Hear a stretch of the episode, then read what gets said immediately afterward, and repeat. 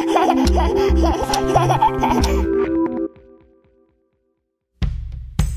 few weeks ago, I talked about how finding your own path to parenthood can feel like a choose-your-own-adventure book, and how the page I thought I was going to choose, partnering up, then making a baby, it might not be the route I actually take. And I'm not the only one. My experience was just different, you know. Four adults to one baby, that is a good ratio. For the past ten years or so, I have felt really certain about the idea that I want to be a parent, and less convinced by the idea that I want to be married. I asked you guys to tell me how you became parents. And whoa. Do you know how much money that is in sperm? A lot of you wrote in. Like, so much. And I figured since, you know, I'm turning thirty-three soon, and I'm still single. Trying to get pregnant almost broke my relationship. I really like being single. I just also want to be a mom. I want to find the best way to do it.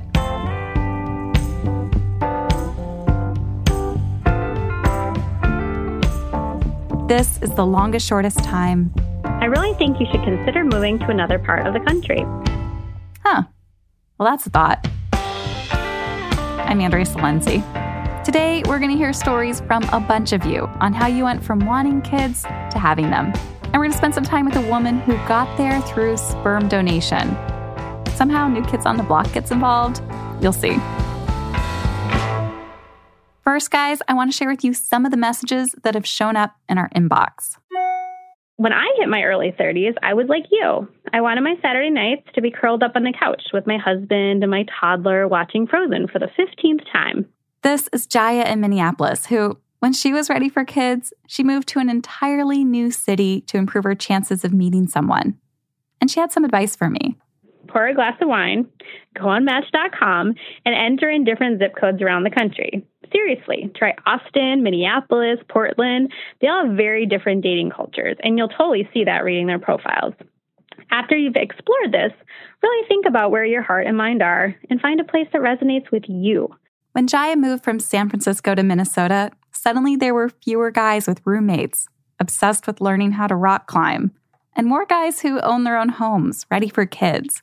She's now a mom to three, two stepkids and a toddler of her own. Now, here's Melody. I was so surprised to hear my own path to parenthood reflected in The Longest Shortest Time. I'm a thirty-five-year-old woman, single, and planning to become a parent by the end of twenty eighteen. Melody lives in Kentucky, and she likes being single. She never wanted to be married. So for the past ten years, she's been working towards a plan to become a single mom at thirty-five. She's now thirty-five. This is the year she's taking the plunge. I'm planning to start the foster care licensing process this summer with the idea that I could have a child placed with me before the end of twenty eighteen.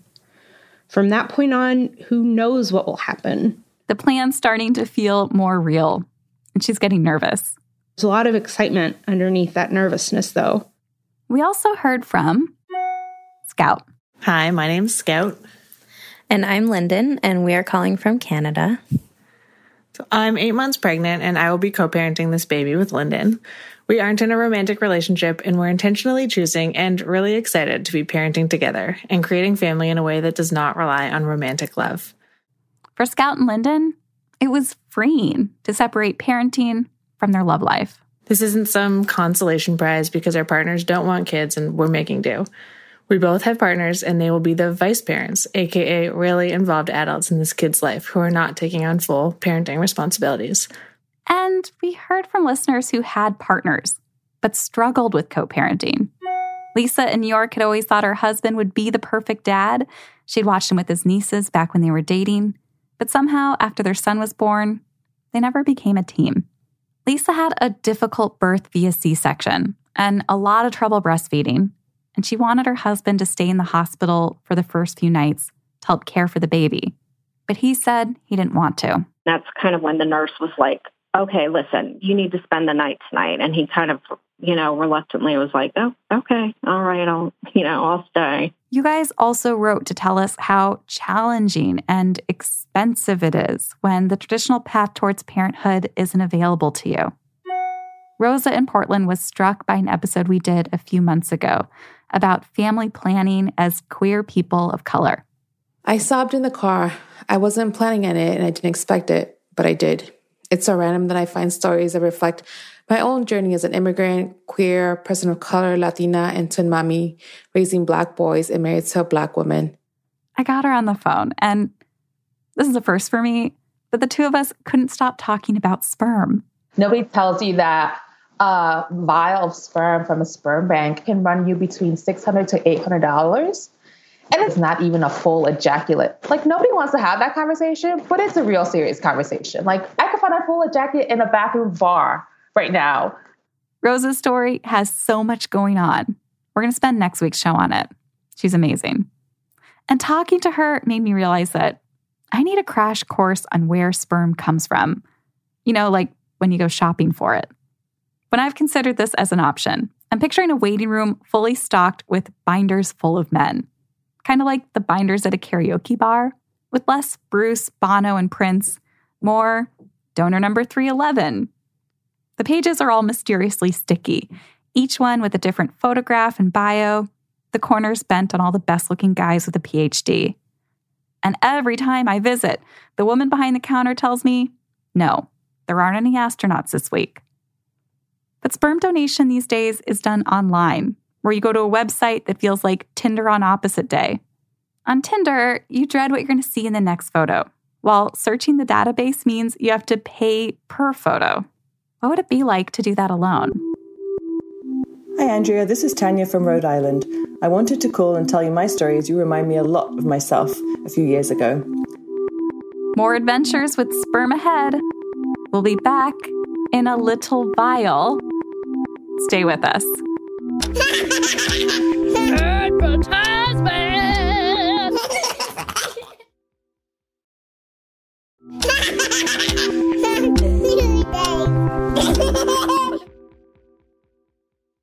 We're back, and we're talking about sperm. Is that a hair gel? Yeah. So, my birthday's in a week. And yes, you can ask my age. It's thirty-three, guys. And for me, it feels like the only noticeable difference between thirty-two and thirty-three is going to be that when people tell me, don't worry, you've got time, I'm going to feel less confident that that's true. It always feels like the thing everyone thinks I want to hear. It's not based off actual knowledge about the various contenders in my dating life, my fertility, or how much money I've saved. Which is why I love when I hear someone tell me I don't have time. Like Tanya. The only regret I have is that I didn't start the very month my relationship ended. Tanya wishes she'd taken the plunge into single motherhood at, yep, thirty-three. Her emails seem to be shouting, start yesterday. And I'm the kind of person who can get obsessed with avoiding future regret. I love reading articles about planning for my retirement, packing a go bag, the importance of taking a multivitamin. Plus, whatever Tanya did, it worked. Oh my God. Yes, that's Zen. Sorry, he's uh, refusing to nap. He may be your background effects. Tanya's son Zen is eighteen months old, and it was a real adventure getting him here. She'd always known she wanted to be a mom. Just my whole life, I would imagine walking my child around my childhood places and showing them, you know, where I grew up and the school I went to, and I could always walk with an imaginary child. If I was by myself, I was walking with my imaginary child. So it was just in me. Is it crazy now to walk with an actual child? um, no, it's like the most natural thing I've ever done. When it comes to making a little walking partner, Tanya's first plan was to do that with a guy who she happened to meet when she was, that magic number, thirty-three years old. And I finally met somebody and was like, this is perfect. I'm thirty-three. In two years, we can have a kid if this goes well. And I um, sat him down and I was like, look, this is my life plan. I've always wanted a child. And within the next two years, that's going to be what where I want this to go. And if you're not on board, then even though we really like each other, this, this relationship is going to end badly. And he was like, nope, nope, I want the same as you. Right. Was there a shared plan for the future that he was able to talk about with you? No, no. And then I just didn't revisit it because as a woman, it's kind of hard to, you don't want to be that woman that keeps having that conversation about having children. You think, all right, I covered it in the first week. Like, he knows I want children. I wasn't shy about it. So. What do you mean by that? I don't want to be the woman who keeps... You don't, you just don't want to be like that thirty-something that goes on and on about having children when you've made your position very clear from the beginning. So you sort of think, I'm going to try and be that woman that's cool about it. And then as the date approaches, then I'll start talking about it again. So while Tanya's walking everywhere with her hand reaching down to this imaginary kid, she's keeping this part of herself quiet. And I've done this too, because in heterosexual dating, there are these tired gender dynamics that can loom large. Like, think of every Judd Apatow movie. The man. He's terrified of paternity, unprepared for fatherhood because his apartment's a mess, his car's a hazard. The woman. So obsessed with kids that the movie makes you nervous every time she's left alone with one. When they start dating, it's all about the sex. But then feelings develop. His friends tell him marriage isn't what it's cracked up to be. Marriage is like an unfunny version of Everybody Loves Raymond. Her friends tell her he must have commitment issues. When he sees the pregnancy test, he faints, drives away in the dangerous car. But then he realizes he'll never do better than name of actress.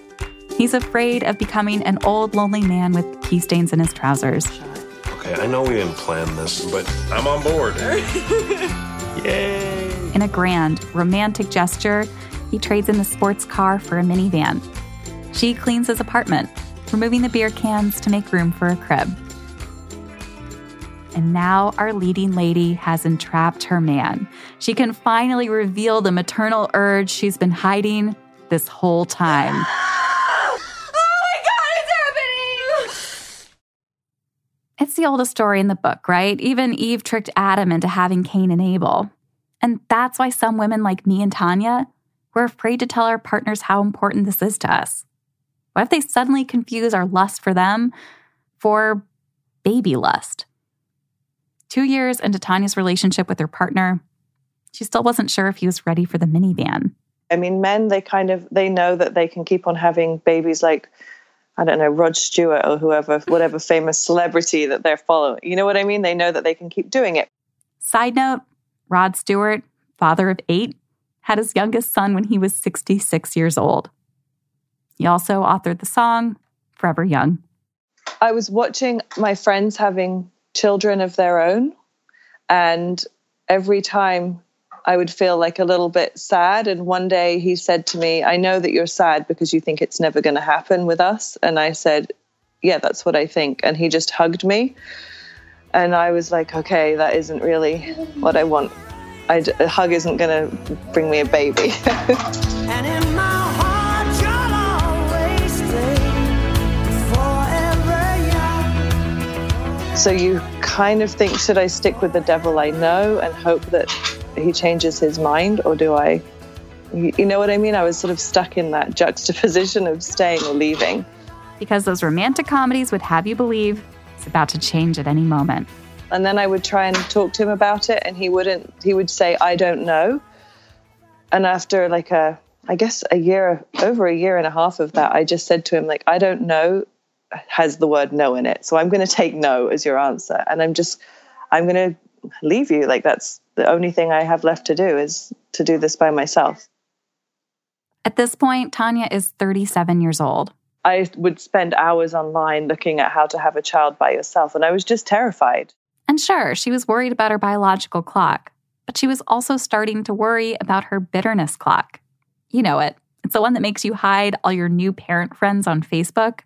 It made her realize that she might not be cut out for fostering to adopt either, especially because in fostering, you often end up having to say goodbye. I'd always said I would I would like to adopt, but when I did the course, I just thought, I'm becoming a bitter person from not having a child, and if I have one and lose it, I'm going to be unbearable to myself, so let alone everybody that's that knows me. And I just couldn't, I couldn't put myself through it, even though I know it's like a good thing to do. You were becoming a bitter person. How so? What does that look like? As someone who has shades of it. I was just jaded, and I would anger more easily because you just know where you want your life to be. And it feels like a child is something that we should be able to have, and it shouldn't be this hard, you know? How much of that bitterness is self-directed, like, uh, I've made these decisions, and how much of that is specific to that last relationship? I think I was more angry at myself for not finding somebody suitable and for picking the wrong guy, and it just felt like time wasted, but I was mad at myself. So around this time, Tanya joined an online forum for single mothers by choice. She started asking a friend of hers how she did it. And I just thought, I don't know, I don't know what I'm waiting for. I can I can do this. I'm I'm fine. I have good support. I've got great friends. My mom is awesome. I can I can do this. When we come back, the immaculate and oh so expensive conception of this guy. Don't, don't, don't, don't, don't go away. Advertisements.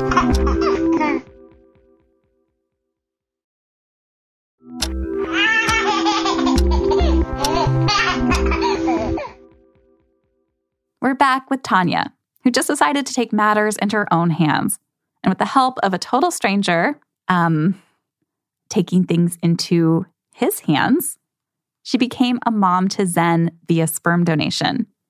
Like now when I think of the Virgin Mary, I'm like, I wonder if that was the first the first I V F baby. Because I'm like, you definitely do not have anything that even slightly resembles sex to get your baby. So here's what it says in the good book of how Zen was made. At the age of thirty-eight, Mother Tanya did her first I U I, then her second and her third. Her first plague was a uterus abnormality. Then she was struck down with fifteen months of I V F and frozen embryo transfers. One miscarriage. And then at the age of forty-one, she became pregnant with the blessed baby Zen. When I think of him and his conception, I think, well, there was um, me and a bunch of needles and about six doctors plus somebody to operate on me. And then, the, you know, the embryologist, like it's a crazy number of, of people. It kind of blows your mind when you think how many people touched him before he even entered my uterus. But who was the Holy Father? I was nine weeks pregnant. You're going to laugh at me. I was nine weeks pregnant and I was watching something on T V, and it was obvious, must have been something where someone was talking about their father. And I realized that I couldn't remember which donor I used because I picked him so quickly. So I like raced upstairs and started looking through my notes to find the donor. And um, I was like, I need, I felt like I needed to connect a bit more with that side of it. So I went to the sperm bank and I put his number. There's like a forum where you can search. And when I searched his number, someone had written, we have a secret Facebook group from anybody who's had a child from this donor. Send me a message if you'd like to join. So I sent her a message. So I was nine weeks pregnant and was like, hey guys, I hope it's okay. I'm only nine weeks pregnant, but, um, you know, I used this donor, and, and uh, I got to see all of the siblings of what my child could possibly look like, which was so mind-blowing. So imagine Tanya, nine weeks pregnant, just realizing which donor finally worked, and then being welcomed into this community of other parents going through what she just did. Were there surprising advantages to getting to have your son the way you did? Oh, yeah, there definitely, there definitely is. I mean, I'm from a broken home anyway, so to me, being without a father wasn't as frightening as maybe it is if you had a really solid male role model. So I think that part didn't worry me as much, but there are some huge advantages that I never thought about. I mean, he's never going to have to go through a custody battle, which watching friends go through, it's horrendous and um, so damaging on can be so damaging on children when you have a parent that badmouths the other parent. So I feel like he's lucky for that. And we have um, been in touch with his half siblings, so people that use the same donor. And the what do you support, call them? Diblings, donor siblings. But there is something that I never imagined. Like when you you feel when you look at children who are half what your child is, it's um it's like we all have the same ex, but none of us have anything bad to say about him. Do you guys all call him the donor the donor the donor or is there a no, first name? We have a nickname. We call him Donor Don because we think he looks like Donnie Wahlberg. Step by step. Donnie Wahlberg, ooh, the brown-haired bad boy from New Kids on the Block. Gonna get to you, girl. So that's our pet name. We don't know his name. It's just Donor Don, or just Don if we feel particularly loving towards him. Like, do you think he looks like? Do you think he looks like Donor Don in this picture? What but, do you know about him? You see, like, we have his pictures. Like, they have lifetime pictures. The sperm bank we use shows, um, you know, up until pretty much when he was donating, I guess, and from when he was a tiny little baby. And um, we know, we've heard his voice, and then we've heard, like, you, you read, like, their... Um, How do you hear his voice? Because they do a recording. They record an interview. I didn't listen to that because I didn't... when I, So Zen was my third um, round of I V F, and it was my third donor. So by the time I went for this round, I didn't believe it would work, so I didn't put a lot of effort into picking a donor, which you'll hear a lot from women when they've had a long time going through it. So I didn't listen to the interview because I was like, whatever, I just want him to be handsome. So basically, this means you guys know more about your favorite podcast hosts than Tanya wanted to know about the man whose sperm she was buying. That's how exasperated with the process she'd become. Also, priorities. Oh, a good jawline. He needed a good jawline, and he needed to be just sound like, from his profile, he needed to sound like a decent human, which he did. So that was it. That's all I needed. So, so yeah. So the sibling parents.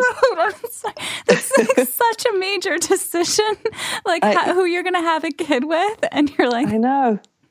It's crazy. Honestly, the first one, I probably spent three days picking him. The second one, I've spent maybe three hours. And the third one, I took maybe ten minutes. But you're going to spend so, the rest of your life with this kid who's half him. But whatever child you get, you're going to think is the child you're meant to have. So I just knew that if I had a child, I was never going to be like, oh, I wish I picked a different donor, because the other ones didn't work. Tanya was able to pick out her donor by the cut of his jaw because she was going the sperm bank route. Her specific bank only allows one in every two hundred applicants. Donors are all screened for diseases, even common viruses. And to qualify, they have to offer up their family's medical histories, going back as many as four generations. I even read one donor's testimony. He said that his uncle had died in a workplace accident. The sperm bank made him prove it with a newspaper article. That's how thorough this vetting can be.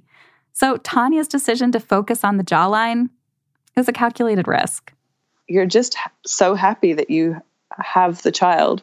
And it's what lots of people who've had to go through multiple donors have said, is that in the end, they just didn't really care. They were like, you'll do. It's fine. Can I share my probably irrational fear about donor sperm with yeah, you? Yeah, of course. I'm afraid I'd become obsessed with the guy. Well, because he's not in my life to disappoint me. And I'm raising his child, and yeah. I have this cute photo, and we shared this this thing, and I would develop a whole world, inner life for him that sh- I'm sharing with him, you know. But you, but then what brings you to your like reality check is if you decide to meet with the other siblings, is that there is fifteen to well probably twenty-five other families that have used him. So it kind of makes the whole sister wives thing a bit creepy if you start imagining his life too much. But I he's kind of a god in this way, right? He's fathered this whole community of children that yeah. are my child's brothers and sisters. I would join his cult at that point. Well, he is. I mean, he's definitely pretty cute, but you would, you'll be surprised. You just don't think about, about him. When I look at my child and he does something, I only see myself. So I can see when um when my friends and their like si- the donor siblings do stuff that looks like Zen, it just looks like my child. It doesn't look like the donor. It's a really weird. It's this thing that your mind bypasses that you don't realize when you have a child from a donor. You think that you're going to be like super. I don't know that you'll you'll think about him more, but you just don't think about him. Hmm. It's really weird. If we talk about him, we'll say, we'll just be like so thankful that this stranger did this thing, which he doesn't realize just what an amazing impact he's made on all of our lives. And there's a lot of very willful kids, so they're blaming that. But also they're very um, strong, like they're, I don't know, they all seem to have like, they're just very strong kids, like good health, and they're pretty smart. I think he gets that from me, but I guess some of them think that the donor must have been exceptionally smart because all of the kids seem pretty advanced, like hit their milestones early and stuff. I mean, Zen's a smarty pants. But like any kid, he sometimes cries on the floor because Tanya won't let him eat an entire cake for breakfast. Some days I'm ready for him to go to bed, but most of the time I'm like, oh, come on, stay up a bit longer. Let's have some wine. Not really. Because he's fun to hang out with. He's so fun to hang out with. He's so goofy. So how much does a fun kid like him cost? You know, who cares about bankruptcy when you have a baby? Really? Kind of. I mean, I'm still in debt and I haven't I haven't paid any of it off, but but um I don't know. You just find a way. It's really crazy how life sort of falls into place and you find you find money where you never thought you would. Just for my own planning a little yeah. and everyone else's, how much debt would you say this is? I spent fifty thousand dollars to bring him here. Is anyone else feeling like really warm and sick right now, like in their stomachs? When you wrote us, you said you had this regret. The regret of not doing it sooner. Like the the thing is, I think, like everybody, I thought that my fertility would be good, even though I was older, like I had a regular cycle, I was healthy. Her advice for me? Go and see an R E. Go and see an R E. That's a reproductive endocrinologist, I just learned. Whew, it's warm in here. I wish you luck. I'm rooting for you. And at forty-three years old, Tanya is thinking about trying for a second with who else? Donor Don. Yeah, he did a good job. He has some, some good swimmers. With all this sperm talk, we're curious about the role donation has played in your family. We even want to hear some stories from regular donors. Tell us at the longest shortest time dot com in the comments section for this episode. That's episode number one fifty-two. This podcast is produced by me, Andrea Salenzi, with Kristen Clark. Our executive producer and editor is Hilary Frank. Our engineers are Pete Karam and Jared O'Connell.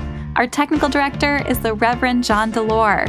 Our music is performed by hot moms dot gov and directed by Allison Layton Brown. We get editorial support from Antonia Acatunde, Anne-Marie Baldonado, Peter Clowney, Rekha Murthy, and Julia Wang. Next week on the show, as promised, we're going to hear from Rosa again, all about her adventures in family planning as a queer woman of color. I want full-on, you know, Mexican sperm. I want, like, the most Mexican sperm I can find, but we also know that there are white Mexicans like Louis C K. I don't want that sperm. Make sure you are subscribed to The Longest Shortest Time in Stitcher or Apple Podcasts, wherever you like. And as always, we want to hear your stories. Right now, we especially want to hear from single guys who have chosen to go at it alone. Any single dads by choice out there? Go to longest shortest time dot com, hit the Participate tab, and submit your story.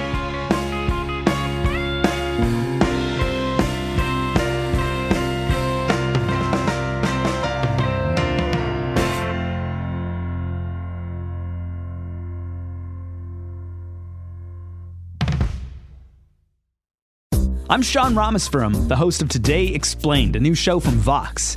It's an all-killer, no-filler daily news explainer that'll answer all the questions you ask yourself about the news. Our show's going to explain the news every way we know how. Clips, trips, radio drama, maybe even a song.